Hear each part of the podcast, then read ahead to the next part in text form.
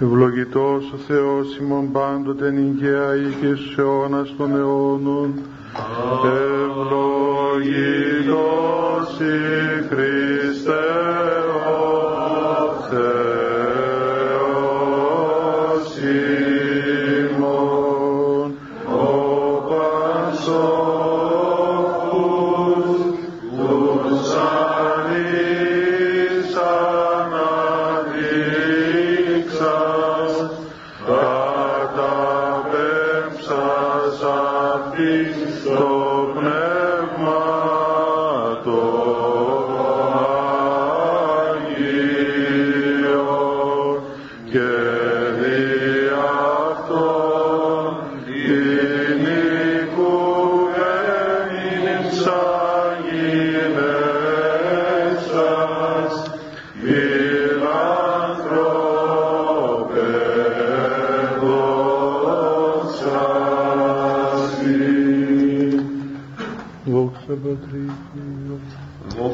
Δόξα Πατρί και Υιό και Υιό Πνεύματι και νυν και αεί και στους αιώνας των αιώνων. Αμήν.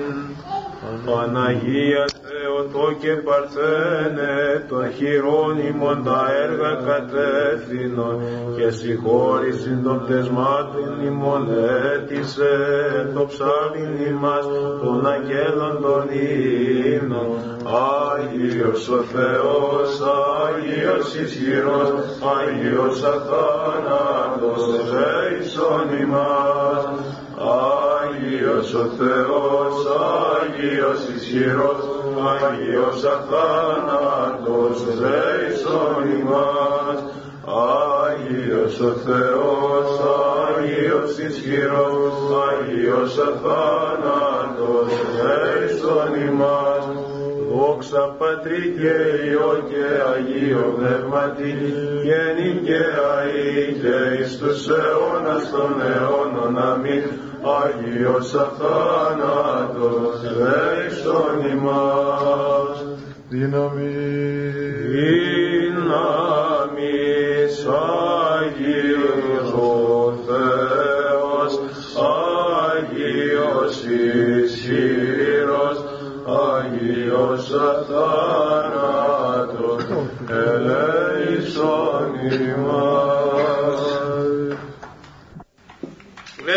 Δέσατε το Κύριο εν φόβο και αγαλιάστε αυτό εν δρόμο. Πρόσχομαι. Δράξαστε παιδείας μήποτε οργιστεί Κύριος. Σοφία. Καθολικής επιστολής Ιακώβου το ανάγνωσμα. Πρόσχομεν. Αδελφοί, τι σοφός και επιστήμον εν ημίν, δειξάτο εκ της καλής αναστροφής τα έργα αυτού εν πραοήτη της σοφίας. Πήρες ήλον πικρόν έχετε και ερηθίαν εν την καρδία ημών, μη κατακαυχάστε και ψεύδεστε κατά της αληθείας, που και στην αυτή σοφία άνωθεν κατερχομένη, αλεπίγιος,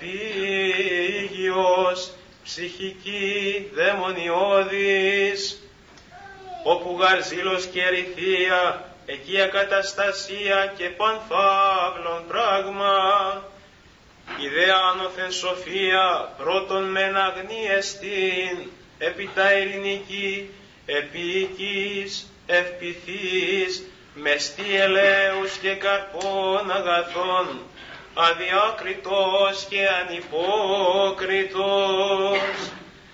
Καρπός δε της δικαιοσύνης εν ειρήνης πήρετε, της ποιούσιν ειρήνης.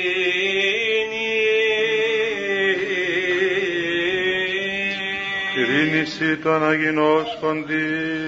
Αλληλούια, αλληλούια, αλληλούια.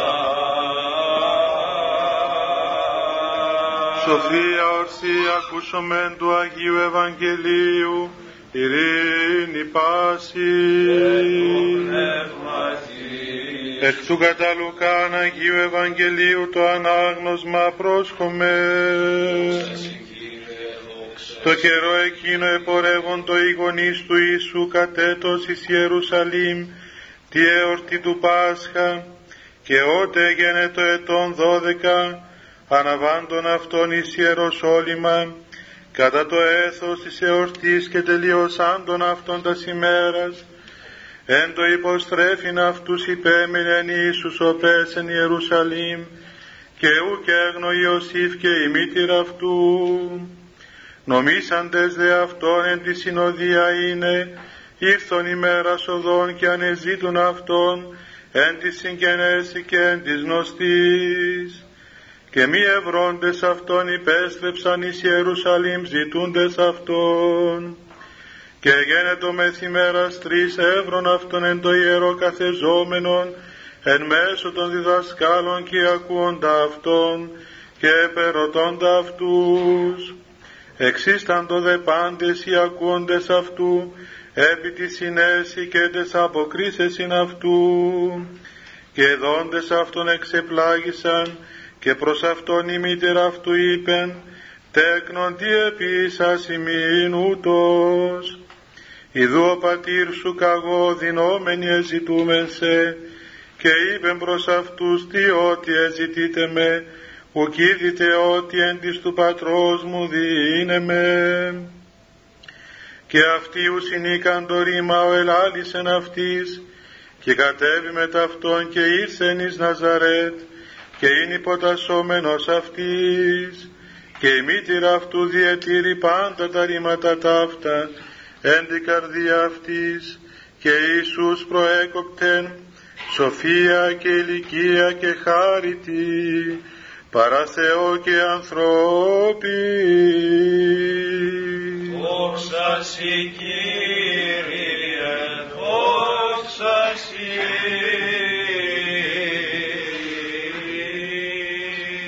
Εν ειρήνη του Κυρίου δεηθόμεν, υπέρ της άνωθεν ειρήνης και της σωτηρίας των ψυχών ημών του Κυρίου δεηθόμεν, υπέρ της ειρήνης του σύμπαντος κόσμου σταθείας των Αγίων του Θεού Εκκλησιών και της των πάντων ενώσεως του Κυρίου δεηθόμεν, υπέρ του Πατρός και Αρχιεπισκόπου ημών Χριστοστόμου του Τιμή Πρεσβυτερίου της εν Χριστώ Διακονίας, παντός του κλήρου και του λαού του Κυρίου δεηθόμεν, Κύριε ελέησον. υπέρ του αγιαστήνε το είδωρ τούτον, τη δυνάμει και ενεργία και επιφυτίση του Αγίου Πνεύματος του Κυρίου δεηθόμεν, Κύριε ελέησον. υπέρ των εν της σχολή ταύτη διδασκόντων και διδασκομένων, των γονέων και κηδεμόνων αυτών, των ευεργετών δωρητών και εφόρων, και πάντων των συντελούντων εις την κατά Θεόν επίδοση της σχολής του Κυρίου δεηθόμεν. Κύριε ελέησον. Αντιλαβούς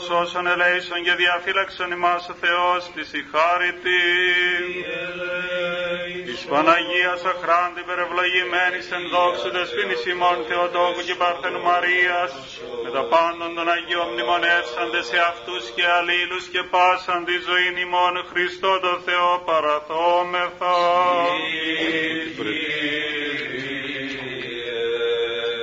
Ότι πρέπει σι πάσα δόξα, τιμή και προσκύνηση στο Πατρί και το Υιό και το Άγιο Πνεύμα την ίν και αή και εις τους αιώνας των αιώνων. Κυρίου δεηθόμεν, ο Θεός, ο Θεός ημών, ο το πικρόν είδωρ επί Μωυσέως, το λαό εις γλυκή μεταποιήσας και τα βλαβερά ύδατα επί Ελισαίου άλλα τη θεραπεύσας, και τα Ιορδάνια ρήθρα αγιάσας τη αχράντους επιφανία, αυτός και νυν δέσποτα αγίασον το είδωρ τούτο, και πίσον αυτογενέστε πάση της αριωμένης, και της μεταλαμβάνουσιν εξ αυτού ευλογίας πηγήν, ιατρίαν παθών Αγίας Μονίκων, πάσης επιβουλής ορατής και οράτου αλεξιτήριον, ότι σών το κράτος και σου εστιν η βασιλεία και η δύναμις και η δόξα, του Πατρός και του Υιού και του Αγίου Πνεύματος νίκαια ή και στους αιώνας των αιώνων. Ειρήνη πάση. Εις κεφαλάς ημών το Κυρίο κλείνομαι. Κλείνω Κύριε το σου και επάκουσον ημών εν Ιορδάνη βαπτιστήνα καταδεξάμενος και αγιάσας τα ύδατα και ευλόγησον πάντα ημάς τους δια της κλήσεως του εαυτόν αυχαίνος σημαίνοντας το της ζουλίας πρόσχημα και καταξίωσον ημάς εμπληστήνε του αγιασμού σου, δια της του ύδατος του του μεταλήψεως τε κεραντισμού, και γενέστο ημίν Κύριε ησυχία ψυχήστε και σώματος, σιγαρή ο αγιασμός των ψυχών και των σωμάτων ημών, και εσύ την δόξαν και ευχαριστίαν και προσκυνήσεν αναπέμπομεν, το Πατρί και το Υιό και το Αγίο Πνεύμα την Ίγκαια και Ιησούς αιώνας των αιώνων. Σώσον Κύριε τον λαό σου και ευλογήσον την κληρονομία σου νίκας της βασιλεύση κατά βαρβάρων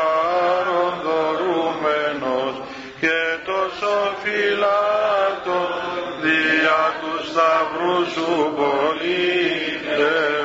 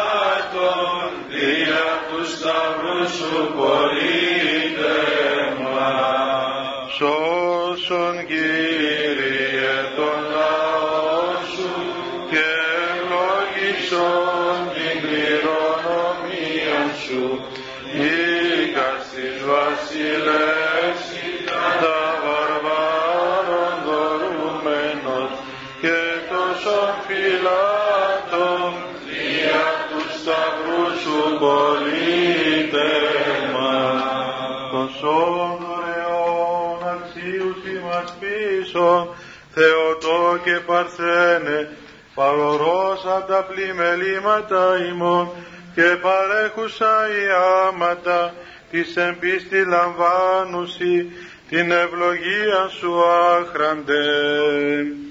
Κυρίου δεηθόμεν, Κύριε ο Θεός ημών, ο φως εικόνα πρόσιτον, η πηγή της σοφίας και της γνώσεως, ο των Σολομώντα σοφίαν διδάξας και δια της επιφυτίσεως του Παναγίου Πνεύματος, τους αλληλείς κήρυκας του Ευαγγελίου διδασκάλους και Αποστόλους αναδείξας, Συ Κύριε ο υπόν εξ σκότους φως λάμψε, λάμψον εν τες καρδίες των εντάφθη διδασκόντων και διδασκομένων, την επίγνωση της αληθείας και το φως σου του αΐδιον. Δώσ' αυτής πνεύμα σοφίας, πνεύμα συνέσεως, φώτισον τους οφθαλμούς των ψυχών αυτών, εις το ειδένε αυτούς και ποιήν το θέλημά σου, ιούς φωτός ανάδειξον αυτούς, εν παντή έργο αγαθό καρποφορούντας και αυξανωμένους, για της άνωθεν σοφίας, πρεσβείες Παναχράντου και Παναμόμου Αγίας σου Μητρός, των Αγίων Ενδόξων και Πανεφήμων Αποστόλων, των Αγίων Ενδόξων Ιεραρχών και Οικουμενικών Διδασκάλων, Βασιλείου του Μεγάλου, Γρηγορίου του Θεολόγου και Ιωάννου του Χρυσοστόμου και πάντως των Αγίων, διευχών των Αγίων Πατέρων ημών, Κύριε Ιησού Χριστέ ο Θεός ημών, ελέησον ημάς. Διευχών του Αγίου Δεσπότου ημών, Κύριε Ιησού Χριστέ ο Θεός, ελέησον και σώσον ημών.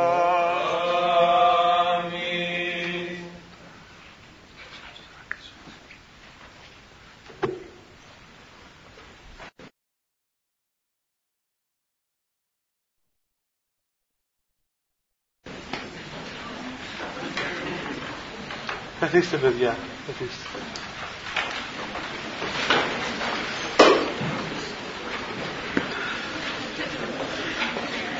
Παιδιά παρακαλώ, ελάτε πιο μπροστά να μπουν και άλλοι που είναι μέσα έξω. Πατέρες περάστε στο χερό. λοιπόν, δεν γίνεται Παιδιά, ελάτε λίγο πιο μέσα, ελάτε λίγο πιο μπροστά. Έχει ανθρώπου, παιδιά που είναι έξω και είναι κρίμα να έρχονται και να μην ακούν. Ελάτε κι άλλο, ελάτε, ελάτε πιο μπροστά, έχει εδώ δεξιά αριστερά. Άτε Λουκά, άτε Λουκά.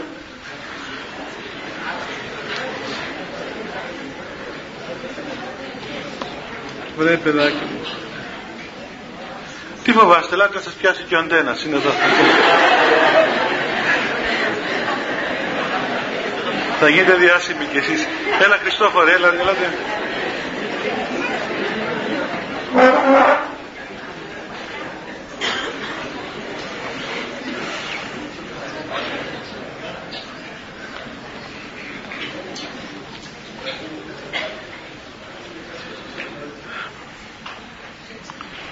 Λοιπόν, με τη βοήθεια του Θεού, παιδιά και φέτος, θα αρχίσουμε αυτήν τη σειρά των νέων ομιλιών με την ευλογία πάντοτε και την εντολή του Μακαριωτάτου Αρχιεπισκόπου, ο οποίος είναι και ο πνευματικός πατέρας μας και ο οικείος επίσκοπος της ε, περιφέρειας αυτής.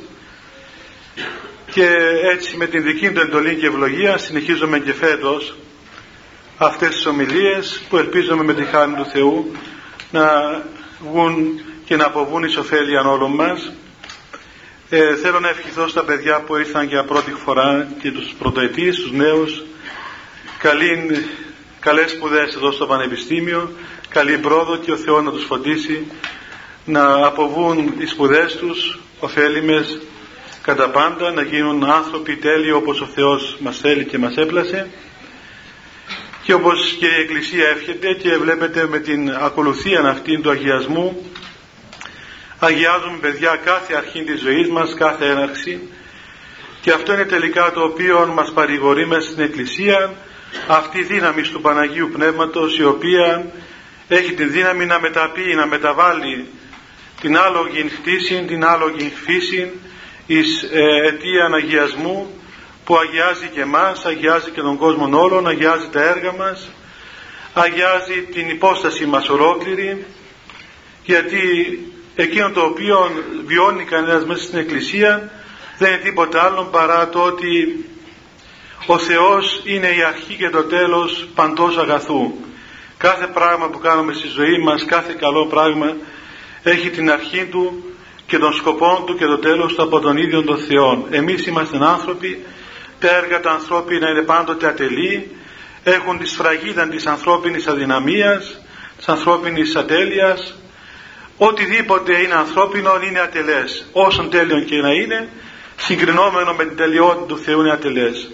Αλλά εκεί που επεμβαίνει ο Θεός παιδιά και αγιάζει και σφραγίζει τα έργα μας, τότε σφραγίζονται όλα αυτά με την τελειότητα του Αγίου Πνεύματος. Γι' αυτόν τον λόγο και η Εκκλησία έχει τα μυστήρια με τα οποία υπερβαίνει τα ανθρώπινα έργα και γίνονται πλέον έργα Θεού. Φεύγουν τα πράγματα από την, ε, αυτήν την τροχιά της καθημερινότητας και πλέον ε, φορτίζονται με μια άλλη ε, ενέργεια, μπαίνουν σε μια άλλο χώρο, στο χώρο του Αγίου Πνεύματος, ο οποίος λειτουργεί με τα δικά του δεδομένα. Και είναι μεγάλη ευλογία ότι και ο ναός αυτός, ο μικρός ναός αυτός που είμαστε μέσα, είναι αφιερωμένος στο Πανάγιο Πνεύμα, το οποίο αγίασε τον κόσμο ολόκληρον και εμετέβαλε και τους αλληλείς, τους ψαράδες εκείνους, τους Αποστόλους, σε θεολόγους, οι οποίοι εστήριξαν την οικουμένη και κράτησαν την Εκκλησία.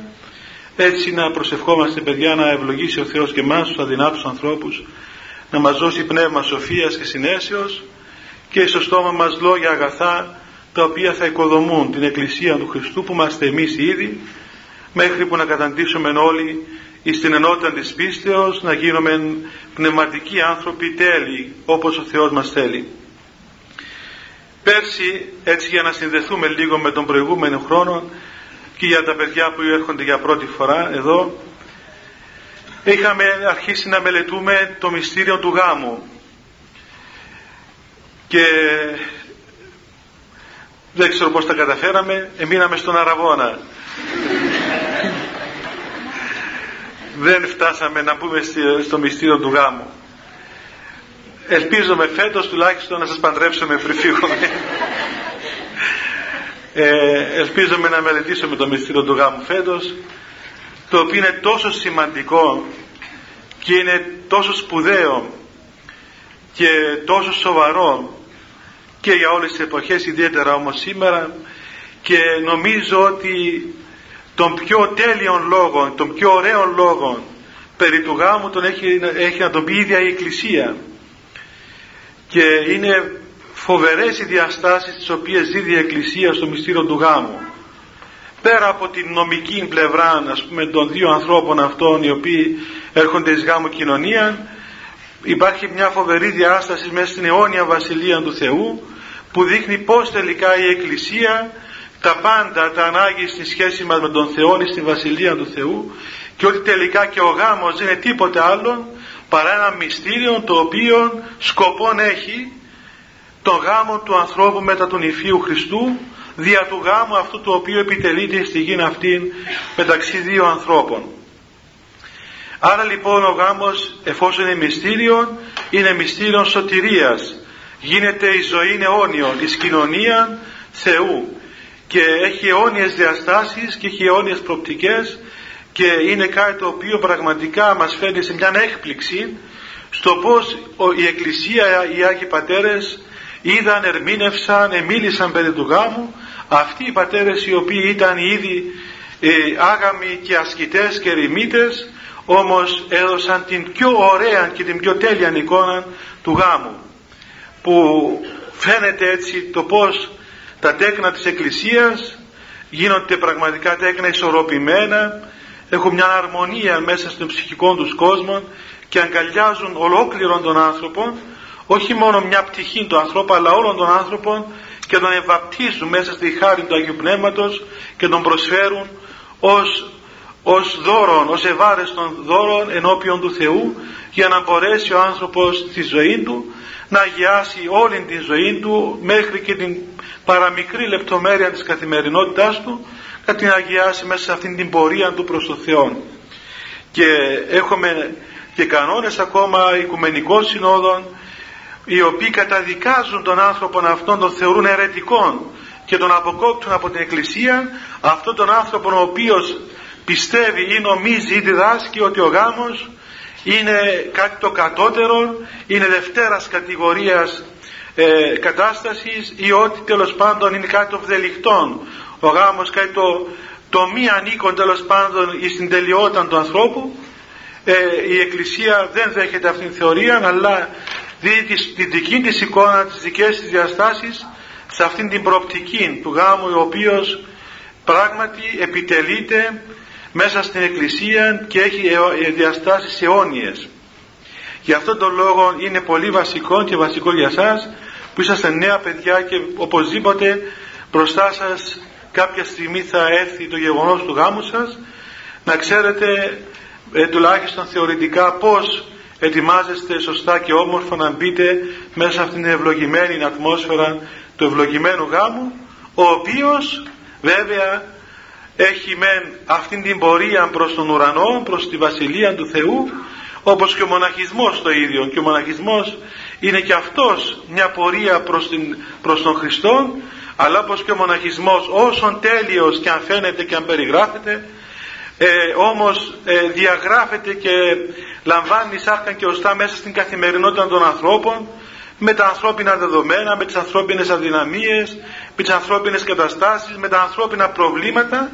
Το ίδιο πράγμα και ο γάμος ε, ζει και κινείται μέσα στα ανθρώπινα δεδομένα με όλη την ανθρώπινη ας πούμε, προβληματική και τα προβλήματα που υπάρχουν μέσα στην καθημερινή μας ζωή.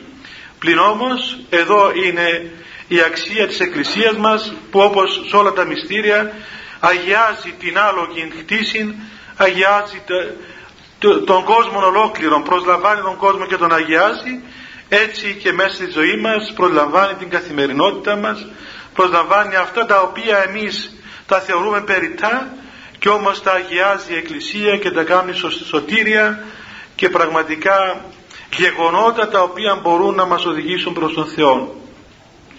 Δεν υπάρχει τίποτα στη ζωή μας παιδιά, τίποτα απολύτως το οποίο μπορεί να μείνει έξω από τον σκοπό της σωτηρίας μας. Ακόμα, να πω και κάτι τολμηρό, ακόμα και οι αμαρτίες μας και οι αμαρτίες μας, οι πτώσεις μας ακόμα, εάν τις αντιμετωπίσουμε σωστά, γίνονται και αυτές, μπορούν να γίνουν αιτίες σωτηρίας. Όταν ο άνθρωπος ε, βιώσει, ζει καθημερινά το γεγονός της πτώσεώς του, αφού είμαστε άνθρωποι μεταπτωτικοί, κάθε μέρα ζούμε τα γεγονότα της αμαρτίας μας, της πτώσεως μας, της αδυναμίας μας.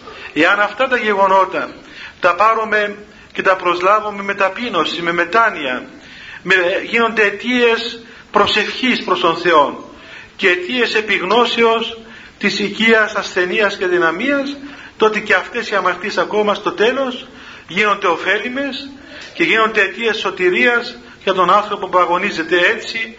Επαληθεύει ο λόγος του, του Αποστόλου ότι τις αγαπώσεις των Θεών πάντα συνεργείς αγαθών ακόμα και οι πτώσεις μας μπορούν να γίνουν αιτίες σωτηρίας.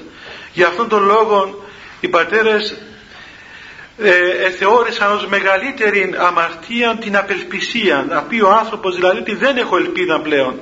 Με όλα αυτά τα οποία κάνω, με όλα αυτά τα οποία είμαι, με όλα αυτά τα οποία ζω με τα δεδομένα που έχω δεν μπορώ πλέον εγώ να έχω κοινωνία με τον Θεό. Ε, η Εκκλησία έρχεται να πει έναν όχι. Με όλα αυτά τα δεδομένα που έχεις και με όλα αυτά τα πράγματα που κάνεις και με όλες τις αμαρτίες που, που έχεις επάνω σου μπορείς να έχεις κοινωνία με τον Θεό εάν αξιολογήσεις και αξιοποιήσεις σωστά όλα αυτά τα δεδομένα. Ε, έλεγε ο ύμνηστος Γέρον Παΐσιος ότι σας το είπα και άλλη φορά ε, οι αμαρτίες λέει είναι σαν τις κοπριές που είναι βέβαια τα περιπτώματα και τα πιο βδελυρά πράγματα που υπάρχουν έτσι. Οι κοπριές είναι κάτι το οποίο κανείς κρατάει και τη μύτη του ακόμα έτσι. Ίσως δεν πρέπει να το λέμε κιόλας. Ε, θεωρείται ασμαγένεια να το λέει κανείς. Όμως και αυτά ακόμα τα περιπτώματα και τα άχρηστα πράγματα ο άνθρωπος μπορεί να τα αξιοποιήσει σωστά και στο τέλος να τα χρησιμοποιήσει σαν καλό λίπασμα το οποίο παράγει καλούς καρπούς. Το ίδιο πράγμα και ο άνθρωπος να αμαρτάνει και μετανοεί σωστά και ταπεινώνεται και ζεις όμορφα και σωστά τη μετάνοια του προς τον Θεό τότε εκείνη η πτώση, εκείνη η αμαρτία μπορεί να μεταποιηθεί εις σωτήριον λίπασμα το οποίο αυξάνει το δέντρο και τη σχέση του με τον Θεό. Άρα λοιπόν παιδιά δεν υπάρχει τίποτα στη ζωή μας, απολύτως τίποτα και καμιά περίπτωση και καμιά περίστασης η οποία μπορεί να κόψει την πορεία μας και την ελπίδα μας και τη σχέση μας προς τον ουράνιο Πατέρα μας τον Θεό. Γι' αυτό λοιπόν τον λόγο εάν το έσχατον που είναι η αμαρτία μεταποιείται και αξιοποιείται πόσο μάλλον η καθημερινή μας ζωή με όλα τα γεγονότα τα οποία είναι κοντά μας. Και όταν λέει κάπου ο Απόστολος ότι τρέχουμε λέει με θυπομονής τον προκείμενον ημίν αγώνα. Ο προκείμενος αγώνας κάθε ανθρώπου είναι αυτό που έχει σήμερα μπροστά του. Έτσι πηγαίνει κάπου, μέσα στον μπακάλι α πούμε. Και πηγαίνει στον μπακάλι και εκεί συμβαίνει ένα γεγονός. Είναι ο αγώνας εκείνος τον οποίο έχεις να αντιμετωπίσεις. Ή παντρεύεσαι και έχεις να αντιμετωπίσεις τον κόπο της οικογένειας, την υπέρβαση του εαυτού σου, την αυτοθυσία, το να δουλεύεις εσύ σαν το ζώο που λέμε μερικοί και όμως εκείνα τα λεφτά σου θα τρώνε άλλοι, τα παιδιά σου ας πούμε. Έτσι. Και να δίδεις το, το μισό σου, εκείνο το οποίο παίρνεις με το αίμα σου, να το δίδεις και να βλέπεις ξέρω εγώ να το σπαταλούν ας πούμε ή να μην του δίνουν σημασία. Να είσαι μια συνεχής προσφορά προς τον άνθρωπο είτε λέγεται παιδί σου, είτε λέγεται σύζυγό σου, είτε λέγεται κοινωνία, οτιδήποτε και καλείς σε αυτή την υπέρβαση του εαυτού σου, του, του ατόμου σου, του εγωισμού σου. Είναι ένα στοιχείο από τον προκείμενο αγώνα. Αυτόν τον αγώνα που έχεις μπροστά σου αυτήν τη στιγμή.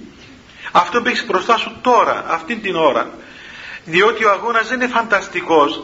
Δεν πρέπει να καθόμαστε να φανταζόμαστε ότι εάν δεν ήμουν εδώ και ήμουν αλλού και είχα άλλες προϋποθέσεις και άλλες ηθίκες ίσως να ήμουν καλύτερος.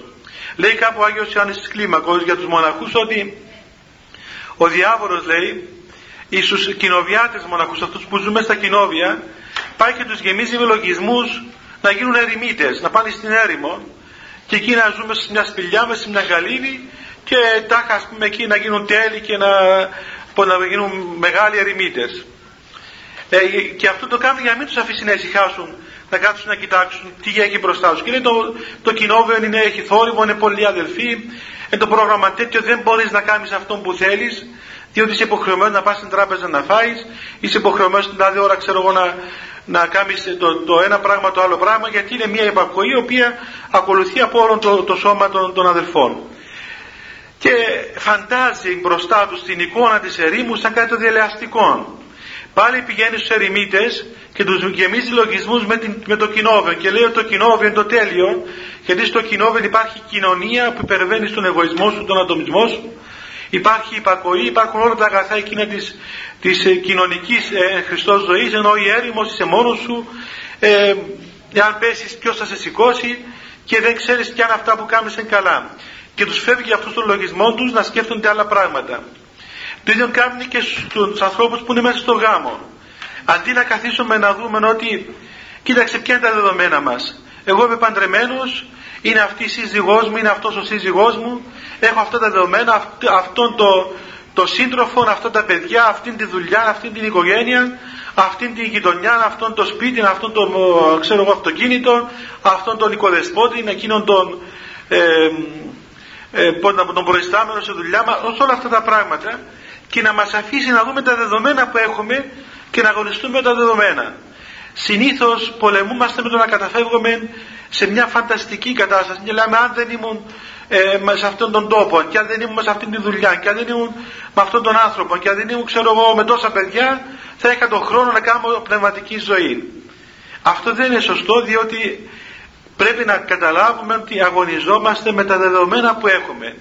Και αυτό σημαίνει ότι προσγειωνόμαστε και κοιτάζουμε τι έχω τώρα, τι έχω μπροστά μου και τι μπορώ να κάνω. Μας προσγειώνει λοιπόν η Εκκλησία και ο πνευματικός αγώνας για να αρχίσουμε να αγωνιζόμαστε όπως είμαστε. Αυτό είναι κάτι πολύ βασικό για το γάμο παιδιά ώστε ε, να μην καταφεύγουμε σε άλλες λύσεις μέσα μας και να, να θέλουμε να κλείσουμε τα μάτια μας μπροστά σε αυτά τα δεδομένα που έχουμε μπροστά μας. Και όταν, όταν ακούμε στην Εκκλησία όλη αυτή την, την, την ε, περιγραφή του ότι ο γάμος έχει και έναν άλλο νόημα πέρα από τα αισθητά έχει και ένα άλλο νόημα το οποίο υπερβαίνει τα ανθρώπινα πράγματα καταλαβαίνουμε πως και η πραγματικότητα γίνεται κάτι άλλο το οποίο ο Θεός το προσδέχεται, το δέχεται, το αγιάζει και γίνεται και η ζωή μας χαριτωμένη ζωή όχι ψεύτικη ζωή, πραγματική ζωή με τα δεδομένα αυτά τα οποία έχουμε κάθε μέρα μπροστά μας. Ε, είχαμε μείνει, μείνει την περασμένη φορά στην τελευταία ευχή των Αραβώνων ε, πριν την ακολουθία του γάμου, πριν την ακολουθία του μυστήριου του γάμου η οποία ευχή ομιλεί ε, για, την, ε, για την ευλόγηση των δαχτυλίων. Αυτά τα δαχτυλίδια οι αραβώνες όπως λέγουμε σήμερα τα οποία δίδονται στους ανθρώπους που αραβωνιάζονται και ευλογούνται αυτά σαν σύμβολο ε, υπόσχεση συνθήκης ότι αυτή η σχέση, αυτή η γνωριμία αυτή τέλος πάντων η επαφή έχει ένα σκοπό να οδηγήσει τους ανθρώπους αυτούς στον γάμο να τους οδηγήσει στον γάμο. Δεν είναι γάμος ο αραβώνας αλλά οδηγεί προς τον γάμο. Είναι μια περίοδος ευλογημένη η οποία έχει τα δικά της γνωρίσματα. Και όπως είπαμε προηγουμένως παιδιά κάθε πράγμα έχει την ώρα του και πρέπει να μάθουμε ότι κάθε περίοδος της ζωής μας έχει τα δικά της χαρακτηριστικά και τη δική της ωραιότητα. Έτσι και περίοδος του αραβώνος. Δεν είναι γάμος. Δεν μπορείς σε αυτήν την περίοδο δεν είναι η ώρα να ζεις ως σύζυγος με τον άλλον άνθρωπο δεν είναι η ώρα ακόμα του γάμου. Είναι η περίοδος την οποία γνωρίζει ένας τον άλλον καλλιεργείται, μαθαίνει να σέβεται τον άλλον άνθρωπο μαθαίνει ότι ο άλλος άνθρωπος δεν είναι απόλυτα αντικείμενο δικών του αλλά έχει μια προσωπικότητα και ότι αυτή η σχέση δεν είναι μια σχέση η οποία είναι αυτόνομη μεταξύ των δύο ανθρώπων αλλά έχει ένα σκοπό αυτή η σχέση που υπερβαίνει αυτά τα οποία λέμε καμιά φορά Μα ξέρω εγώ γιατί να μην ζούμε να πούμε σαν σύζυγοι αφού αγαπάμε ο ένας τον άλλον, αφού θέλουμε ο ένας τον άλλον. Τι το κακό, αφού αυτό το οποίο κάνουμε το θέλουμε και μας αρέσει. Ε, μέσα στην περίοδο του Αραβώνος μαθαίνουμε ότι αυτή η σχέση έχει έναν άλλο σκοπό που υπερβαίνει ακόμα και εμάς τους ιδίους. Και ο σκοπός του γάμου είναι, είναι ο γάμος μας με τον Υφείο Χριστόν. Ε, επακολουθεί ένας άλλος γάμος. Και ο, ο, ο επίγειος γάμος έχει σκοπό να μας οδηγήσει στον άλλο γάμο. Άρα λοιπόν και ο αραβώνας μας μας μαθαίνει να υπερβαίνουμε τα θελήματά μας, τις προτιμήσεις μας, αυτό το οποίο λέμε «Μα αφού εμένα αυτό μου αρέσει». Ξέρετε ότι αυτό, αυτή η φράση και αυτή η νοοτροπία «αυτό μου αρέσει» όσο φαίνεται και ότι μας ελευθερώνει και μας βοηθάμε στο γάμο είναι η χειρότερη ατομική βόμβα στα θεμέλια του γάμου γιατί μετά εις τον γάμο αυτό το αυτό μου εμένα μου αρέσει είναι η αιτία που διαλύονται όλοι οι γάμοι.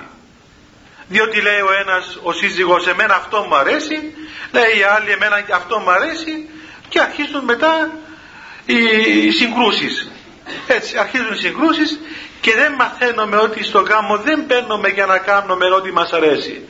Ούτε ότι αρέσει στον έναν ούτε ότι αρέσει στον άλλον. Έστω και αν οι αρέσκειες μας συμπίπτουν υπάρχει και κάτι άλλο το οποίο πρέπει να αρέσει και στον Θεό.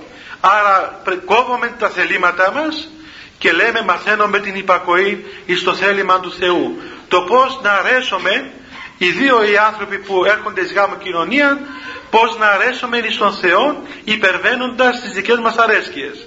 Γι' αυτόν τον λόγο παιδιά η Εκκλησία έρχεται να και επιμένει και διδάσκει και φαίνεται πολλές φορές σαν ξέρω εγώ κεντρική οπισθοδρομική στα μάτια του συγχρόνου ανθρώπου λέμε γιατί ας πούμε η Εκκλησία δεν δέχεται τις προγαμιαίες σχέσεις ή γιατί η Εκκλησία δεν θέλει ας πούμε οι αραβωνιασμένοι άνθρωποι να έχουν ξέρω εγώ συζυγικές σχέσεις γιατί; Διότι ακριβώς η Εκκλησία θέλει να σε μάθει να σε μάθει να υπερβείς αυτή την νοοτροπία το εμένα έτσι μου αρέσει, εγώ αυτόν θέλω, εμείς έτσι θέλουμε να ζούμε.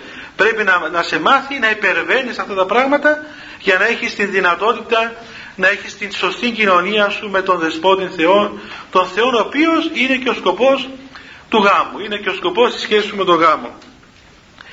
Λέει λοιπόν ε, αυτή η ευχή ότι αυτή η, η σχέση του ανθρώπου με τον, του ανδρός με την γυναίκα εδόθηκε από τον Θεό από τον ίδιο τον Θεό σε μια Αγία Ενότητα είναι κάτι το οποίο είναι δεδομένο ε, μόνο να, κάπου που να μην με διακόπτεις γιατί ξέρεις άμα παίρνεις συνέχεια εγώ θα μπορώ να μιλώ ύστερα. Έτσι. Ε, θέλει να κάνεις τη δουλειά σου γέμα αλλά κάνουμε και τη δουλειά μας. Ε, κάπου έτσι ναι. γιατί άμα είσαι απέναντι μετά να με στραβώσεις με το φως σου και τι θα κάνουμε παιδιά; Κάνετε και εσείς υπομονή. Έτσι εσύ για μου κάνεις υπομονή και πάμε τίποτε λοιπόν ε, λέει λοιπόν ότι λέει για τον Θεό ότι εσύ Κύριε ο Θεός ο οποίος έστειλες στην αλήθεια σου εις τους δούλους τους πατέρας ημών λοιπόν ο Θεός ο οποίος βλέπετε ανάγκη το μυστήριο της σχέσης του, του Θεού με τον άνθρωπο από την πρώτη στιγμή που δημιουργήθηκε ο άνθρωπος έτσι από τον πρώτον άνθρωπο.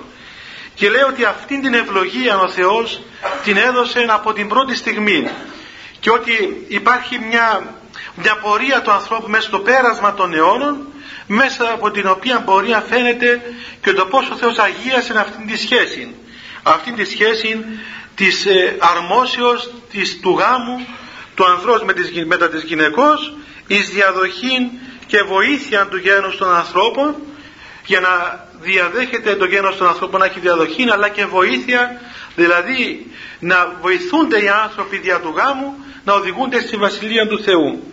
Αυτός λοιπόν Κύριε ο Θεός ημών ο οποίος έστειλε στην αλήθεια σου και την κληρονομία σου και την επαγγελία σου εις τους πατέρας μας σε κάθε γενεάν αυτούς οι οποίοι σε ευαρέστησαν, ήσαν εκλεκτοί σου επίβλεψον επί τον δούλο σου τάδε και την δούλη σου τάδε τους δύο δούλους αυτούς οι οποίοι βρίσκονται ενώπιόν σου και στήριξαν τον αραβώναν αυτόν εν πίστη και ομονία και αληθεία και αγάπη. Στήριξε λοιπόν αυτή την υπόσχεση τους τον αραβώνα τους να το στηρίξεις με πίστη, με ομόνια, με αλήθεια και αγάπη. Βλέπετε λέει τέσσερα πράγματα η ευχή της Εκκλησίας η οποία όπως είπαμε και άλλες φορές δεν είναι απλώς μια ευχή δεν είναι μια ευχή που τη λέμε και είτε πιάνει είτε δεν πιάνει όπως είναι οι δικές μας ευχές αλλά είναι ε, μια, έναν, έναν δεδομένο ήδη στα χέρια του ανθρώπου. Οι ευχές της Εκκλησίας, ο Λόγος του Θεού είναι δεδομένος στον άνθρωπο και ο άνθρωπος τον, τον λαμβάνει σαν δώρο από τον Θεό και τώρα έρχεται με την ελεύθερη συνεργία να ενεργοποιήσει αυτόν τον δώρο το οποίο του δίνει ο Θεός. Ευλογεί λοιπόν αυτή την υπόσχεση και παρακαλεί τον Θεό να στηρίξει αυτόν τον αραβόνα, να του βάλει στηρίγματα ο Θεός, να τον, να τον δυναμώσει, να μην μπορεί να, να καταρρεύσει ποτέ. Και με ποια στηρίγματα, εν πίστη, με πίστη, δηλαδή πρώτα απ' όλα την πίστη προς τον Θεό, ότι αυτό το οποίο κάνουμε, το κάνουμε γιατί έχουμε την ελπίδα μας ότι το κάνουμε για, για, για την σωτηρία μας, για την πορεία μας προς τον Θεό, αλλά και την πίστη μεταξύ των δύο ανθρώπων, δηλαδή ο ένας να έχει εμπιστοσύνη στον άλλον, να, να πιστεύει στον άλλον άνθρωπο. Και είναι πολύ βασικό παιδιά, είναι πάρα πολύ βασικό πράγμα στη ζωή μας να έχουμε εμπιστοσύνη, να, η καρδιά μας να είναι τέτοια που να μην ε, δυσπιστεί απέναντι του άλλου ανθρώπου. να μην έχουμε δυσπιστία, να έχουμε αυτό που λέμε καλούς λογισμούς για τον άλλον άνθρωπο. Θα μου πεις τώρα ότι καλά τι συμβαίνει, να έχουμε καλούς λογισμούς, δηλαδή ε, να γίνουμε κορόιδα των άλλων, ας πούμε, να γίνουν τα θύματα εμείς της κοινωνίας, να έχουμε καλούς λογισμούς και καλές σκέψεις, τη στιγμή που ξέρουμε ότι άλλοι άνθρωποι δεν έχουν αυτά τα πράγματα. Νομίζω ότι σε τελευταία ανάλυση τα κορόιδα της κοινωνίας δεν είναι αυτοί που έχουν καλούς λογισμούς αλλά αυτοί που έχουν κακούς λογισμούς. Γιατί πρώτα απ' όλα τους κοροϊδεύει ο αυτός ο ίδιος. Διότι ο άνθρωπος που έχει κακούς λογισμούς εμπέζεται από τους λογισμούς του και από τους δαίμονες όπως λένε οι πατέρες. Ενώ ο άνθρωπος που έχει καλούς λογισμούς έχει ειρήνη με τον εαυτό του και έχει ασφάλεια η οποία δεν εξαρτάται από τα ανθρώπινα πράγματα του κόσμου τούτου αλλά έχει μια ασφάλεια που στηρίζεται πάνω στην παρουσία του Θεού που είναι μέσα στην καρδιά του ανθρώπου και έχει ειρήνη Τώρα τα ανθρώπινα δεδομένα οπωσδήποτε εσαλεύουν. Έτσι. Είναι μια πάνω και μια κάτω. Αλλά ο άνθρωπος πρέπει να μάθει να ξέρει ότι δεν είναι μόνο αυτά που βλέπει, ούτε μόνο αυτά τα οποία έχει κάθε μέρα κοντά του, αλλά είναι αυτά τα οποία μένουν και αξιολογούνται μέσα στην αιωνιότητα. Άρα, εάν μέσα στον γάμο δεν βάλουμε θεμέλιο, παιδιά, την πίστη απέναντι στον άλλον άνθρωπο, τότε να ξέρετε ότι ο γάμος έχει, είναι σαν ένα σκάφος σε μια βάρκα που έχει τρύπες. Και σιγά σιγά θα μπει νερό. Και κάποια στιγμή θα, θα βουλιάξει αυτό το σκάφος. Εάν δηλαδή απιστείς προς τον άλλον άνθρωπο. Και η απιστία δεν είναι μόνο ξέρω εγώ να έχεις σχέσεις με έναν άλλον τρίτο πρόσωπο αλλά από τη στιγμή που αρχίζεις να αμφιβάλλεις περί του άλλου ανθρώπου και να λες ότι μήπως το άλλο πρόσωπο ε, ξέρω εγώ ε, έχει ας πούμε ε, κάτι άλλο στη ζωή του ή μήπως δεν με αγαπά ή μήπως ε, δεν είναι τόσο πιστός όσο φαίνεται τότε αυτοί οι λογισμοί και μόνο αρχίζουν να δημιουργούν τις προϋποθέσεις του ναυαγίου. Γι' αυτό πρέπει ο άνθρωπος να μάθει να μην δέχεται τέτοιους λογισμούς να μην τους δέχεται, να μην τους καλλιεργεί μέσα του. Και αν ακόμα βρεθεί που πιθανόν είναι και αυτά ανθρώπινα σε ένα γεγονός δηλαδή ότι βρίσκεται σε ένα γεγονός στο ότι ξέρω εγώ βλέπει κάποια στιγμή να συμβαίνει κάτι το, το όχι ευχάριστο τότε και το γεγονός εκείνον ακόμα το αντιμετωπίζει με έναν σωστό και όμορφο τρόπο. Δεν πανικοβάλλεται, δεν απελπίζεται, δεν απογοητεύεται, δεν παθαίνει κατάθλιψη αλλά το βλέπει σωστά. Το αντιμετωπίζει όμορφα με μια σωστή ψυχραιμία η οποία βοηθά την ώρα του ναυαγίου και δεν πνίγει τους υπόλοιπους ανθρώπους.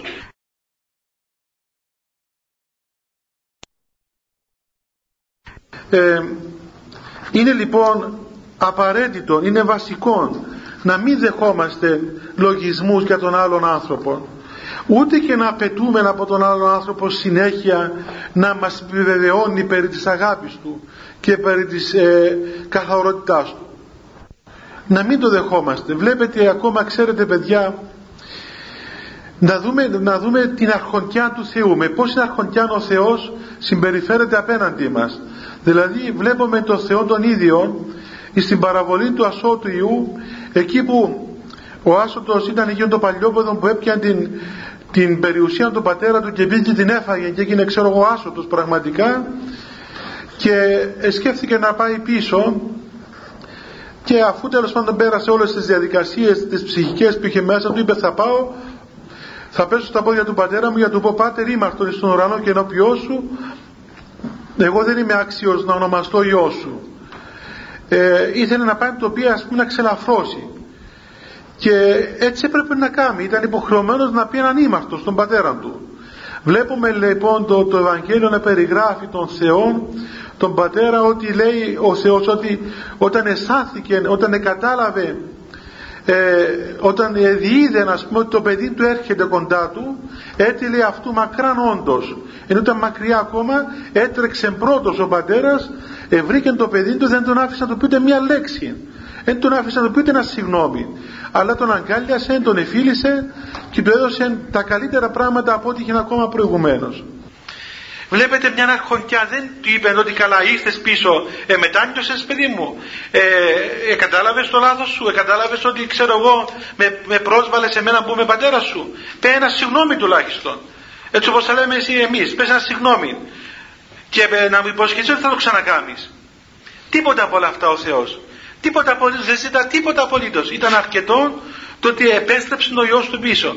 Και όταν ήρθε ο άλλος ο καθώς πρέπει και λέει, Μα ξέρω αυτόν τον παλιό που δεν έφαγε την περιουσία σου με τις παλιογυναίκε αυτά εδώ, και εμένα δεν μου έκαμες τίποτα, του λέει, Δεν σε φτάνει ότι ο αδελφό σου ήταν νεκρός και ανέζησε και επέστρεψε, δεν σε φτάνει το πράγμα. Και θέλεις και εγγυήσεις και αποδείξεις, ξέρω εγώ, περί της επιστροφής του. Ε, το ίδιο πρέπει να κάνουμε και εμείς. Όταν συμβαίνει κάτι στη ζωή μας, είτε στο γάμο μας, είτε στην καθημερινή μας ζωή, εκείνη, ξέρω εγώ, η, η ψυχρότητα με την οποία ζητούμε από τον άλλον άνθρωπο ε, ότι ξέρω εγώ πες ένα συγγνώμη ή κατάλαβες το λάθος σου ή ομολόγησες το λάθος σου ή πες μου πόσες φορές το έκαμες ή αν το έκαμες ή δεν το έκαμες εκείνα όλα τα πράγματα.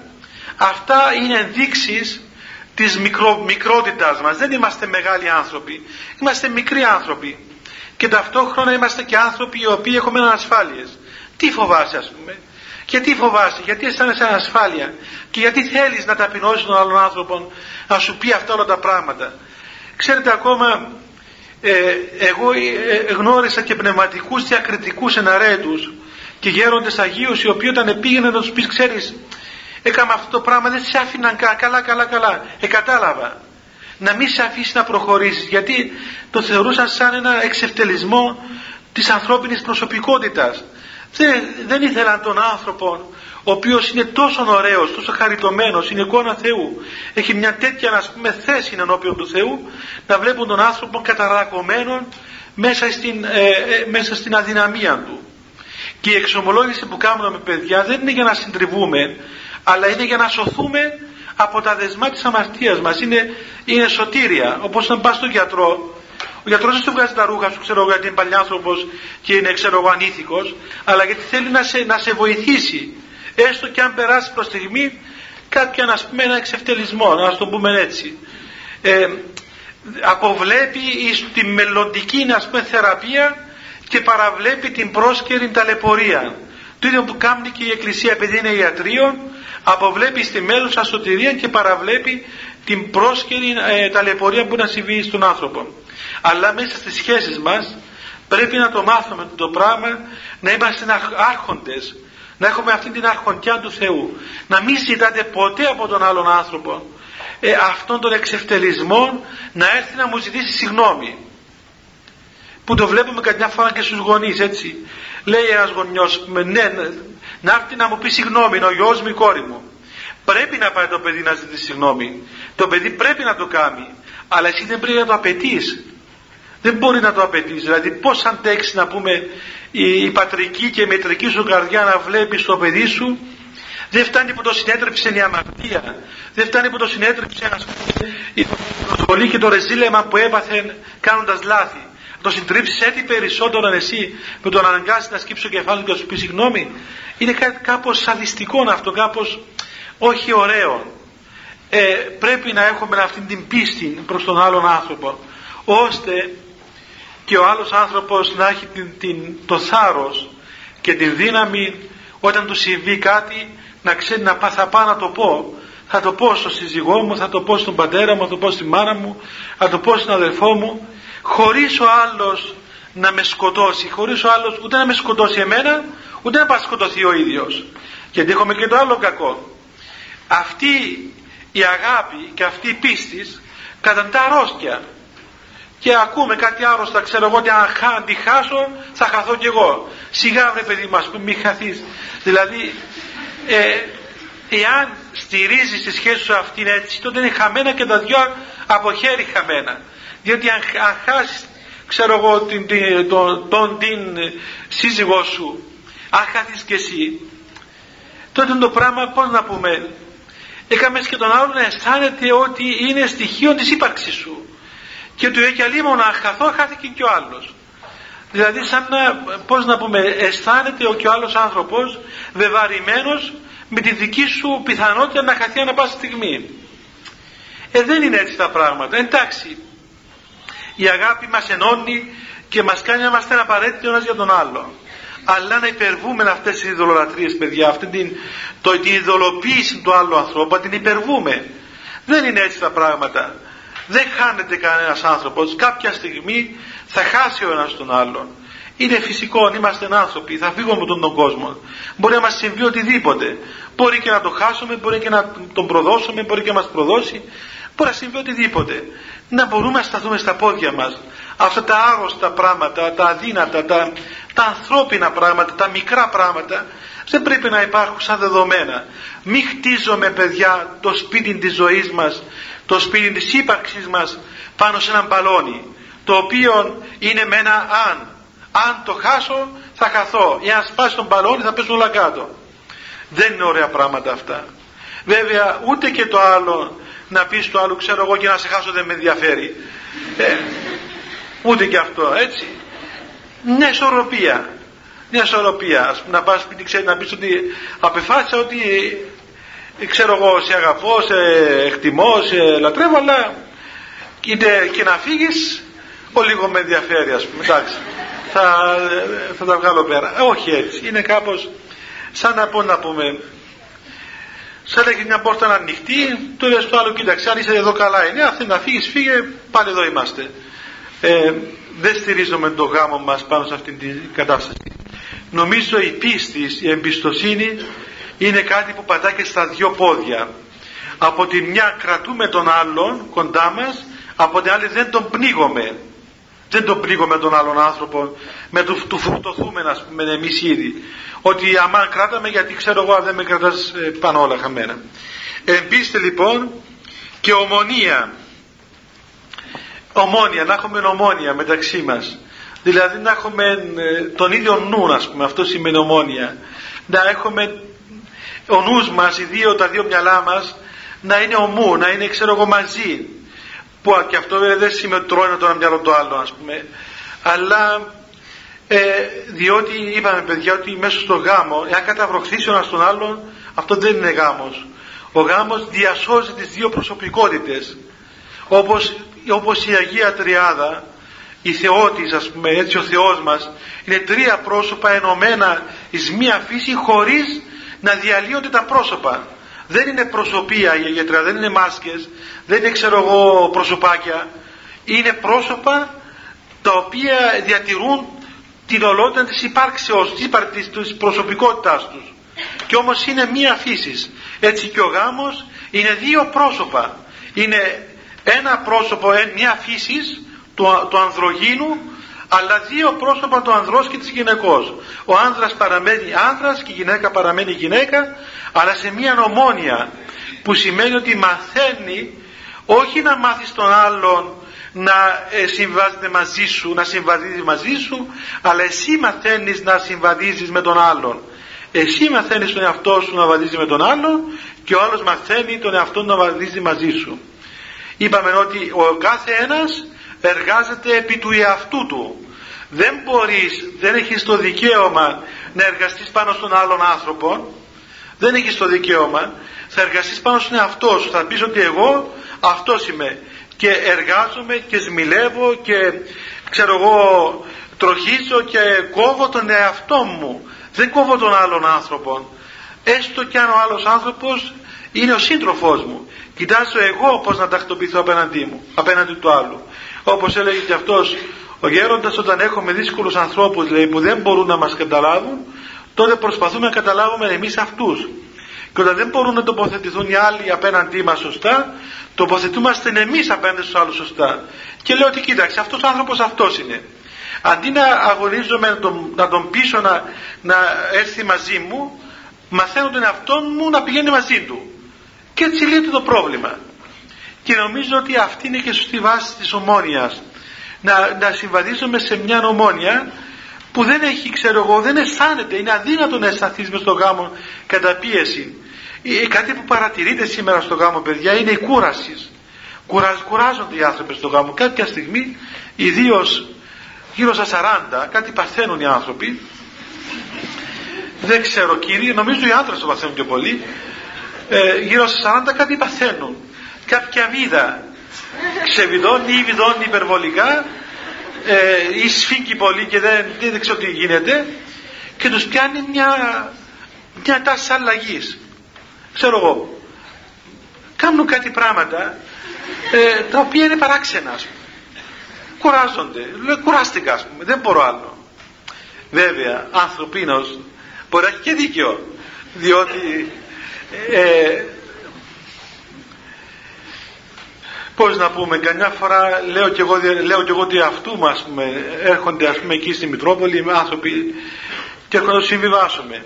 Και έρχεται ο άνδρας λέει ας πούμε ξέρω εγώ δεν μπορώ κουράστηκα δεν μπορώ δεν μπορώ ε, και έρχεται εκεί η σύζυγος και λες ας πούμε προσπαθεί να δεις πούμε, να μιλήσει, να δεις τι γίνεται. Και λες και δεν ρωτάς λες Παναγία μου αν ήμουν εγώ ας πούμε θα είναι 100 χρόνια ε, Βέβαια του λες το άλλο κάμε για υπομονή ας πούμε, κάνει υπομονή ε, αλλά λες από μέσα σου άνθρωπος είναι κι αυτός Μπορεί να πω χάλιβα να ήταν, ξέρω εγώ, ατσάλι να ήταν, θα το είχε φάει αυτή, ας πούμε. ε, Όπως και ήταν τίθετο να μην πούμε έτσι, και οι άντρε. Ε, ε, Πολλές φορές διαλύουν τις συζύγους τους, ας πούμε. Δηλαδή, πράγματι παρατηρείται μια κόπωση μέσα στο γάμο, παιδί, και αυτή η κόπωση, ξέρετε, είναι αποτέλεσμα του ότι καμιά φορά και είναι ένα λάθος που συμβαίνει από την αρχή δηλαδή στην προσπάθεια μας να περάσουμε καλά με τον άλλον άνθρωπο μας πιάνει μια ας πούμε τάση ε, να τα κάνουμε ότι όλα είναι καλά ναι έτσι είναι μάνα μου έτσι είναι ξέρω εγώ αυτά αυτά και καταπιέζουμε τον εαυτό μας. Δεν λέμε και το άλλο άνθρωπο ξέρεις δεν του δίνουμε και το άλλο να, να του δώσουμε να καταλάβει και, και για το για μας τι συμβαίνει. Και καταπίνουμε, καταπίνουμε, κατα, καταπιέζουμε τα πράγματα. Έχετε μια ώρα που σαν άνθρωποι ας πούμε ξεχυλίζομαι. Και ξέρετε ένα βαρέλι μπορεί να χωράει κουβάδες μέσα νερό αλλά δεν στη τελευταία σταγόνα μια σταγόνα ξεχυλά. Ενώ όσο που ήταν άδειο βάλαμε κουβάδες μέσα το νερό ε, ε, χωρούσε. Όταν γέμισε πλέον εκείνη η μικρή σταγόνα ξεχύλισε. Ε, έτσι είναι και ο άνθρωπος παιδιά. Ξέρετε ε, είμαι και εγώ 40 χρόνων τώρα οπότε μπορώ να σας περιγράψω ότι ο άνθρωπος πράγματι έχει μια αντοχή η ανθρώπινη, έτσι, έτσι είναι ο άνθρωπος το είπαμε και άλλη φορά ότι είναι η απογείωσης, η ευθεία δόση και η προσγείωσης. Έτσι ο άνθρωπος μοιάζει σαν ένα αεροπλάνο. Πας μέσα κάθεσαι ξέρω εγώ, σου λέει δεθείτε, προσδεθείτε, ε, αρχίζουν τα αεροσυνοδοί να σου πω ότι αν, όπως σας κάνω εγώ τώρα, οδηγίες διασώσεως, ότι όταν θα απογειωθεί το αεροπλάνο, εάν πέσει ας πούμε φορέσετε στο σύμβιό σας τραβήξετε τη σφυρίχτρα βάφτε τα χέρια σας ξέρω εγώ έτσι λες εκείνη την ώρα να προλάβεις να, να σφυρίσεις και να φυσήσεις τα ναι, ούτε σε κλάσμα δευτερολέπτου θα έχεις κάρβουνο. Τέλος πάντων ε, κάθεσαι εκεί, αρχίζει η απογείωση με όλη τη δύναμη που είναι η νεανική ηλικία έτσι, η εφηβική και η νεανική ηλικία που πρέπει να έχει την δύναμη αυτή να βγει πάνω, να υπερβεί ας πούμε, να, να δημιουργήσει τα όνειρα του άνθρωπος στην νεανική ηλικία. Τα όνειρα του, τις βλέπεις, τα οράματα του. Μετά αφού τακτοποιηθεί, ε, μετά τα 27-30 αρχίζει ας πούμε εκείνη η ευθεία οδός, πάει πάνω από σύννεφα και πάει εσύ ας πούμε. Ε, σε κάποια στιγμή αρχίζουν οι προειδοποιήσεις του πιλότου. Προσδεθείτε, κατεβαίνουμε. Ε, ε, αυτά αρχίζουν από τα 40 και μετά.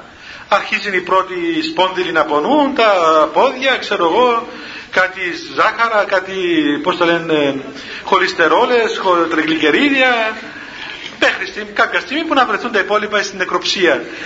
τα υπόλοιπα τη, της, του τέλους, τα υπόλοιπα του τέλους. Ε, έτσι είναι και στο γάμο μέσα και σε κάθε πράγμα.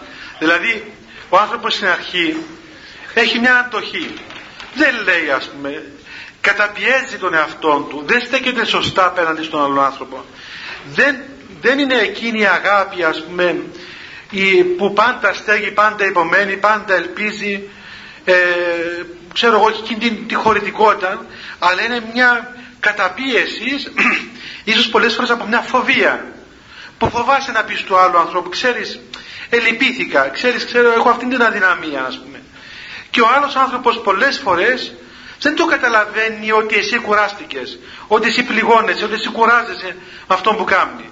Εσύ τα καταπίνεις, τα καταπίνεις, κάποια στιγμή εκρήγνεσαι και ο άλλος μένει έκθαμος και λέει καλά μα πότε έπαθες την έκρηξη; Τόσα χρόνια δεν μίλας, δεν έλεγες τίποτα. Δεν ήσουν ξέρω εγώ σκληρός άνδρας που έπρεπε να ήσουν. Ήσουν πάντα το πυθύνιον όργανο. Και από τη μια νύχτα στην άλλη έγινες αυτός ο σκληρός, ο φοβερός που δεν ανέξε μίγα στο σπαθί σου. Και καταλαβαίνει κανείς τα δύο λάθη. Ο ένας διότι ε, παρουσίαζε ένα προσωπείο ψεύτικο στον σύντροφό του και ο άλλος ότι δεν κατάλαβε ότι αυτό το πρόσωπο υπέφερε. Το, το, το βλέπουμε κάθε μέρα. Ε, μου έτυχε και πολλές φορές περιπτώσεις που έρχονται ας πούμε ένα ανδρόγυνο και εξομολογούνται όλη η οικογένεια ας πούμε. Βλέπεις έρχεται η μητέρα, βλέπεις μια μάνα, μια, μια σύζυγο έτοιμη να καταρρεύσει έχει παράπονα από τον άντρα της, παράπονα από τα παιδιά της, παράπονα από τη δουλειά. Σκοτώνεται, δεν αντέχει, δεν την καταλαβαίνουν, δεν τη βοηθούν, δεν της λένε ένα λόγο γλυκή. Είναι, είναι έτοιμη να καταρρεύσει πραγματικά. Ή σχεδόν κατέρευσε, απλώς κρατάει ας πούμε μια γλωστή. Βλέπεις ένα ερήπιο μπροστά σου. Έρχεται ο άντρας μετά, ο σύζυγος. Ε, δεν μπορεί να του πει τι σου είπε η γυναίκα του πρώτα. Βέβαια δεν μπορεί να του πει ούτε να του δώσεις καν, ούτε να του δώσεις καν να καταλάβει.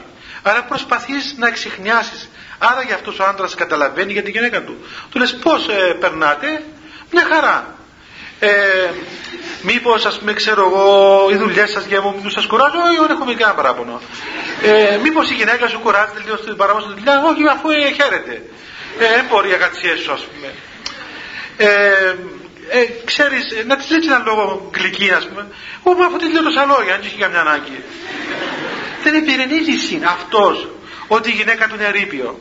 Τέλος πάντων, πάει αυτό, λες άντε αυτός είναι χοντροκομμένος, είναι μεγάλος, ε, που να... Ε, έρχονται τα παιδιά. Ε, παιδιά, βοηθάτε τη μάμα σας. Πώς βέβαια βοηθούμε τη. Μήπως κάνετε τα πουτσιάς σας περάσετε, τα πούμε, τις κλάξεις από τίποτα. Όχι λέει, είναι κανένα παράπονο. Ήταν μια χαρά είμαστε.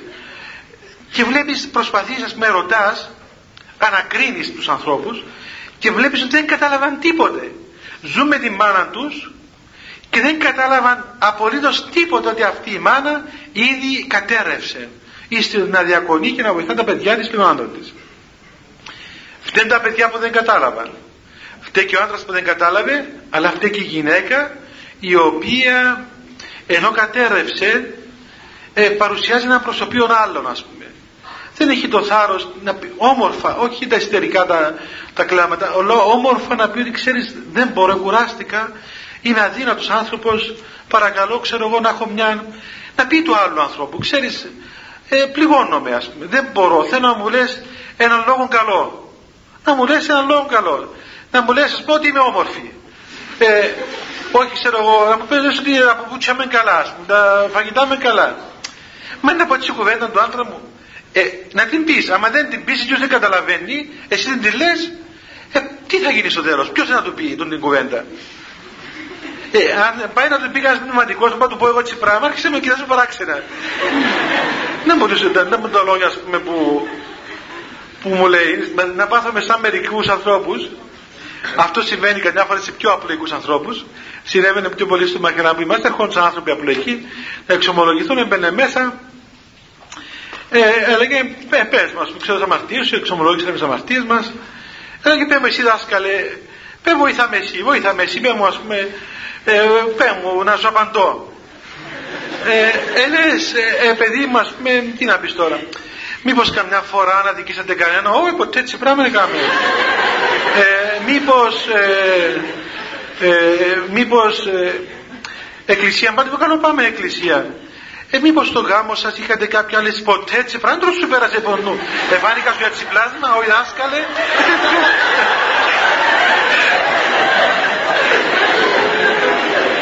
Δηλαδή που την μια λέει σου βοήθαμε, πέ μου ας πούμε κανένα αμαρτία. Ε, εσύ λες άντε να της πω μερικές αμαρτίες που πιθανόν έχει κάνει. Και μόλις πεις κάτι αμέσως ε, αντίδρα σου λέει φάνηκα για έτσι πλάσμα. Ότι με έτσι γυναίκα, ότι με έτσι άνθρωπος ξέρω εγώ να κάνω το πράγμα δεν τέλος σκέφτηκες. Ε, βλέπετε ότι επειδή δεν έχουμε το θάρρος ούτε να πούμε ούτε να ακούσουμε ούτε να ακούσουμε παιδιά. Είναι μεγάλη υπόθεση λοιπόν. Είναι μεγάλη υπόθεση μέσα στο γάμο να αναπτύξουμε σωστή σχέση ώστε και να μπορούμε να ακούμε τον άλλο σωστά έτσι να τον ακούσουμε. Όταν θα έρθει να μας πει κάτι ή έστω έναν υπονοούμενο να το αντιμετωπίσουμε σωστά και όμορφα ώστε να ξέρει ότι ό,τι και να μας πει θα το δεχθούμε. Αλλά και εμείς πάλι να έχουμε το θάρρος και την ταπείνωση να πούμε στον άλλο άνθρωπο όμορφα όχι άρρωστα, όχι ιστερικά όμορφα ότι δεν μπορώ ας πούμε. Έχω ανάγκη αυτό το πράγμα Έχω ανάγκη να ακούσω ένα λόγο καλό. Έχω ανάγκη να μην μου μιλάς με αυτόν τον τρόπο. Αλλά και αυτό θα το πούμε σε ώρες σωστές και με τρόπο σωστό και, με, και σε τόπο ακόμα σωστό. Δεν λέγονται αυτά πράγματα οπουδήποτε. Δεν λέγονται τον άλλος κουρασμένος. Δεν λέγονται τον άλλος πάει να φάει και κάτσε να φάει το φαγητό, πάει εμείς από πάνω τον κουκουφούμε, ας πούμε, πέμα λόγκλιτσι. Έτσι. Πρέπει να είναι, να είναι κι άλλος, να είναι και ώρα του, ας πούμε, να έρθει και ώρα του. Ε, σαν μερικούς που ξέρω εγώ ε, μπορεί ας πούμε να χτυπά την πόρτα σου, ξέρω σε πάρει τηλέφωνο, σε μια ώρα που ξέρω ότι κοιμάσαι. Ξεκουράζεσαι. Μήπως κοιμάσαι; Εκεί μου είμαι, καλά έμπερασε κοιμήθου. Ε, καλά ρε παιδί μου. Ε, ε, ενοχλώ; Ένα ενοχλάς. Μήπως ενοχλώ; Ε, πέτω και λέγοντας ενοχλάς και ξενοχλάς, ενοχλάς πιο πολλά ακόμα. Πες ότι να πεις τι θα πεις όμορφα, καλά. Η ομόνια λοιπόν που λέει εδώ η ευχή της του Αραβόνος σημαίνει ότι ο άνθρωπος έχει ομόνια πριν όμως δεν διαλύεται. Έτσι δεν διαλύεται μέσα στο γάμο. Ο γάμος δεν είναι σαν το τσάι μας που διαλύει το ζάχαρης μέσα αλλά ο γάμος είναι μία Αγία Ενότητα. Είναι μία Αγία Ενότητα η οποία όχι μόνο δεν διαλύει και δεν καταβροχθίζει τον άλλον αλλά τον διασώζει, τον ολοκληρώνει τον κάνει τέλειο, τον τελειοποιεί τον άλλον άνθρωπο και γίνονται όλοι μέσα στην οικογένεια και ο άνδρας και η γυναίκα και τα παιδιά τέλειες προσωπικότητες ελεύθερες ε, ευάρμοστες όμορφα που μπορούν να υπάρχουν, να συνεπάρχουν σε αυτήν την όμορφη την Αγία Ατμόσφαιρα που δημιουργεί χάρη του Θεού. Επειδή πέρασε η ώρα παιδιά να μην πούμε περισσότερα ε, με τη βοήθεια του Θεού και με τις ευχές του Αρχιεπισκόπου όπως είπαμε θα συνεχίσουμε. Ε, θα είμαστε μαζί εδώ πάλι σε 15 μέρες. Πρώτα ο Θεός τη ίδια ώρα. Ε, επίσης παιδιά κάθε Δευτέρα. Εσύ πότε είσαι; Ναι. κάθε Δευτέρα όπως κάθε χρόνο θα είναι εδώ οι δύο πατέρες οι πνευματικοί εδώ ο πατήρ Γεώργιος από την ενορία του Αποστόλου Ανδρέας του Πλατή και ο πατήρ Λίνος. Οπότε να ξέρετε κάθε Δευτέρα θα είναι ο πνευματικός στο χώρο του, εδώ της Εκκλησίας ε, όσοι θέλετε να εξομολογηθείτε ή να μιλήσετε οποιοδήποτε θέμα θα είναι οι πατέρες εδώ μαζί σας. Εμείς θα είμαστε εδώ κάθε 15 μέρες το βράδυ, το απόγευμα τη Δευτέρα. Λοιπόν, κάνουμε προσευχή παιδιά και να πηγαίνουμε. Όσοι θέλετε μπορείτε να έρθετε, θα είναι ο πατήρ Γεώργιος εδώ, να προσχίσετε τον Τίμιο Σταυρό και να αγιαστείτε. Χριστέ το φως του αληθινών, του φωτίζουν και αγιάζουν πάντα άνθρωπον ερχόμενοι στον κόσμο. Σημειωθεί το εφημάς το φως του προσώπου σου. Είναι αυτό ψώμεθα φως του απρόσιτων και κατεύθυνον τα διαβήματα εμών προς την εργασία των εντολών σου. Πρεσβείες της Παναχράντου σου Μητρός και πάντως των Αγίων Αμήν. Διευχών των Αγίων Πατέρων ημών, Κύριε σου Χριστέ ο Θεός, ελέησον ημάς Αμήν. Καλή χρονιά, καλό βράδυ παιδιά, χωρίς να βιάζεστε ένας ένας να περάσει.